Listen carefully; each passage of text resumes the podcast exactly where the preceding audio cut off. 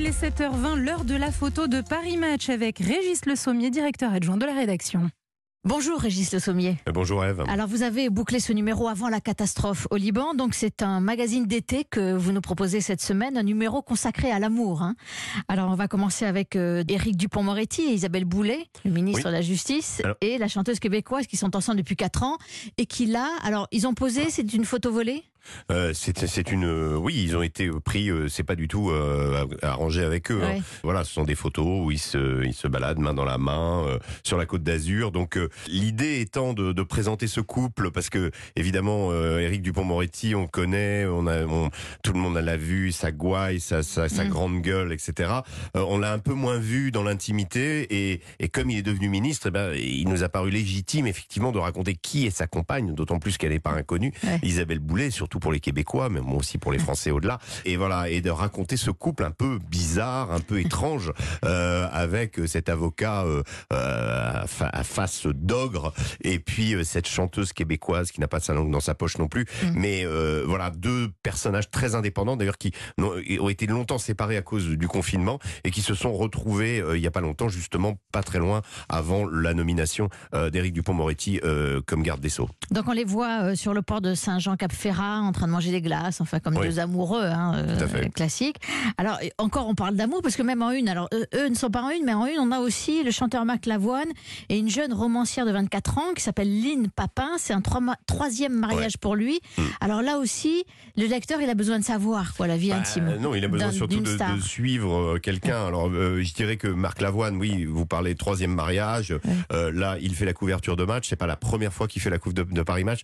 En l'occurrence, ce n'est pas tout à fait encore, mais bien que ça pourrait le devenir, ce qu'on appelle un personnage Paris Match.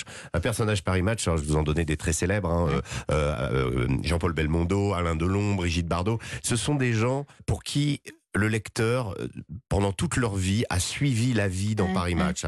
Il y a eu la période de la découverte, Brigitte Bardot avec les photos de Walter Caron, quand elle avait 16 ans, elle fait sa première couve, elle a 16 ans. Ensuite, on va la suivre, l'époque Vadim, on va la suivre dans ses mariages, on va la suivre dans ses peines de cœur. Et en fait, un personnage Match, c'est quelqu'un qui se livre intégralement au fil de la vie dans Paris Match, et qui a une sorte de rendez-vous permanent avec le lecteur. Et il y en a un certain nombre de personnages. Les stars actuelles, je dirais, jouent moins le jeu. Les Marion Cotillard, etc. On dira peut-être que leur vie personnelle est peut-être un peu plus chiante, mais que celle de leurs illustres ancêtres, ou un peu moins agitées.